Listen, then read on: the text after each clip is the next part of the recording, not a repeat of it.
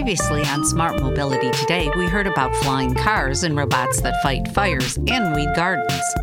This week's stories focus on EVs, recycled batteries, space junk, delivery drones, green hydrogen, and robots in our schools and in our homes. You've got something to say, and we can help you say it. Detroit Media Productions is here for your audio, photography, and video needs. DetroitMediaProductions.com.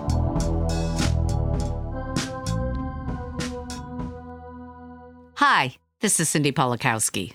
Mercedes Benz has unveiled EV concept vehicles that get more than 466 miles on a single charge. With this announcement, the automaker beats Tesla, whose maximum per charge range is 380 miles, on any of its models. Revealed at the IAA Mobility Show in Munich, the Mercedes Concept CLA class includes a sedan, a station wagon, and two SUVs. At the same show, BMW showed off its new EVs with longer ranges and faster charging times. The announcements come as competition between Europe and China over EV costs and range heat up. Evidence of this is Tesla's commitment to turn its Berlin factory into Europe's biggest car plant. A recent article in Business Insider provides a hint about the future of EV charging stations for consumers. While the author shared that his charging experience went off without a glitch, the experience was still not a good one. No coffee, no chips, and more importantly, no bathroom. The need for a good customer experience and the lack of that for EV owners is highlighted in a recent JD Power report that emphasized consumer dissatisfaction experienced while waiting for a 30 minute charge. I am sure that shopping, shelter, and other creature comforts will be offered in the future if the providers of EV charging services are smart.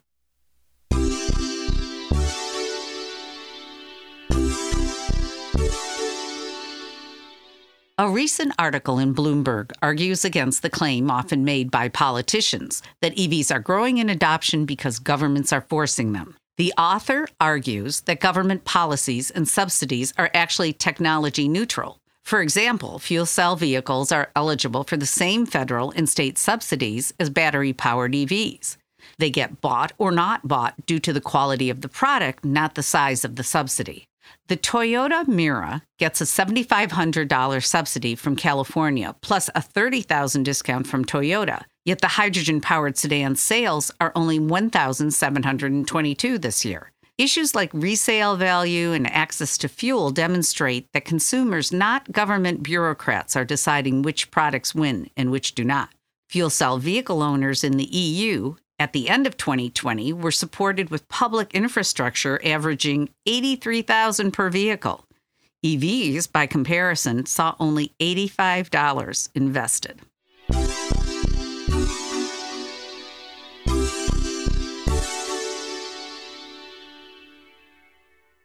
Recent article in Newsweek reminds me that batteries in landfills cause big problems. Batteries from cell phones, laptops, and power tools leach chemicals like lithium, cobalt, copper, and nickel. As more EVs replace their batteries, the problem gets even worse.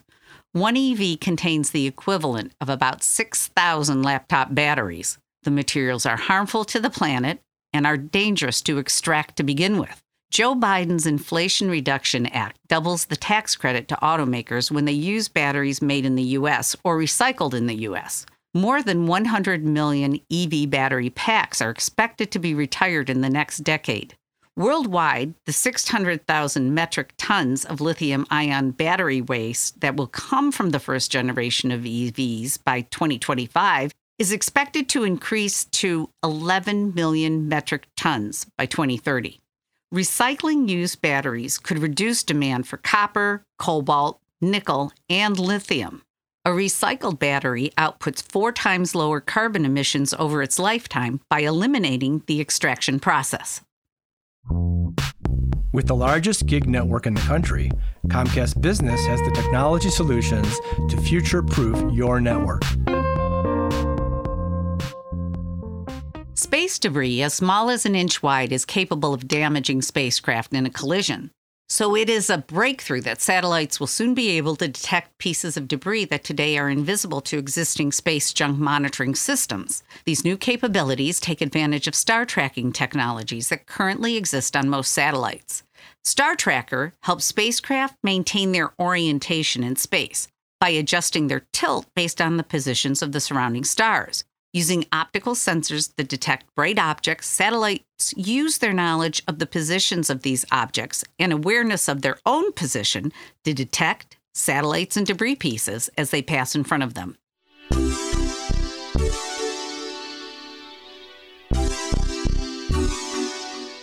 The FAA this week announced that UPS delivery drones will be allowed to fly longer distance flights beyond the sight of ground operators. This change will allow drone delivery companies like Wing, FedEx, and Zip to deliver packages across a wider area and service more customers.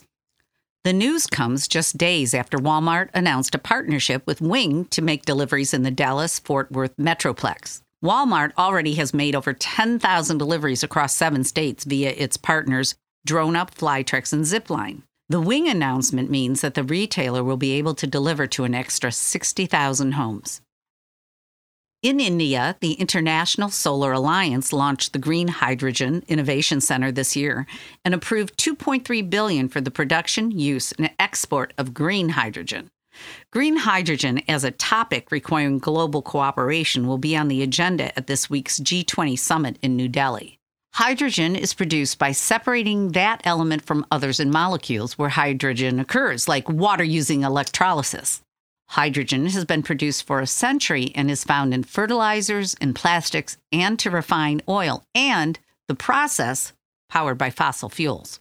Green hydrogen, however, is powered by clean, renewable sources. We will be right back. All right. All right. I'm ready. All right. I'm ready. More water. We'll be right back. I can give it a go. Presenting I did. Okay, no sense. Okay. Hitachi Astemo is helping OEMs drive toward sustainability with their electrification technologies. Learn more at am.hitachiastemo.com.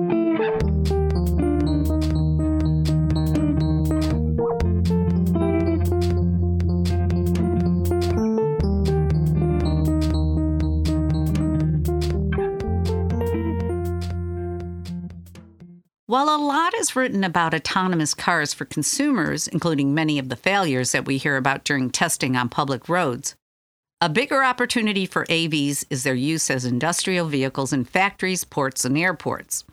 According to the firm Research and Markets, the global heavy duty AV market, valued at 135.25 billion in 2022, is anticipated to reach 1.45 trillion by 2032.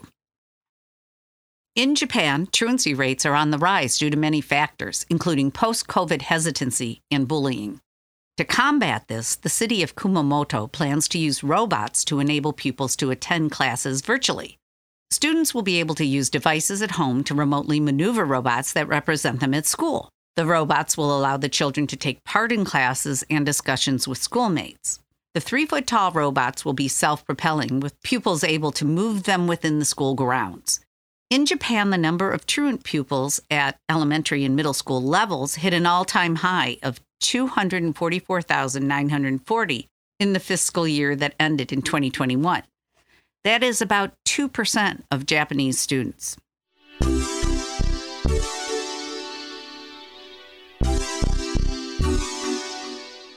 The idea of robots used for household work has long been fantasized about in movies or shows dating as far back as the 1920s. A new report from the BBC suggests that AI is moving us quickly toward the day where humanoid robots will be common. Sanctuary AI's next humanoid robot, called Phoenix, is expected to be capable of understanding human needs and executing complex tasks. Earlier this year, Phoenix was placed in a Vancouver store where it performed over 110 tasks like packaging, merchandise, labeling, tagging, folding, and tidying up. Remember Rosie the robot who kept house for the Jetsons? She was a model XB500, and like many humans who clean homes for others, the cartoon creators referred to her as older but hardworking. Read these stories and more at globalautomobility.com and subscribe to Smart Mobility today on your favorite podcast platform. Sign up to receive our weekly newsletter and follow us on social media at Smart Mobility Today. Produced by Detroit Media Productions, this is Smart Mobility Today.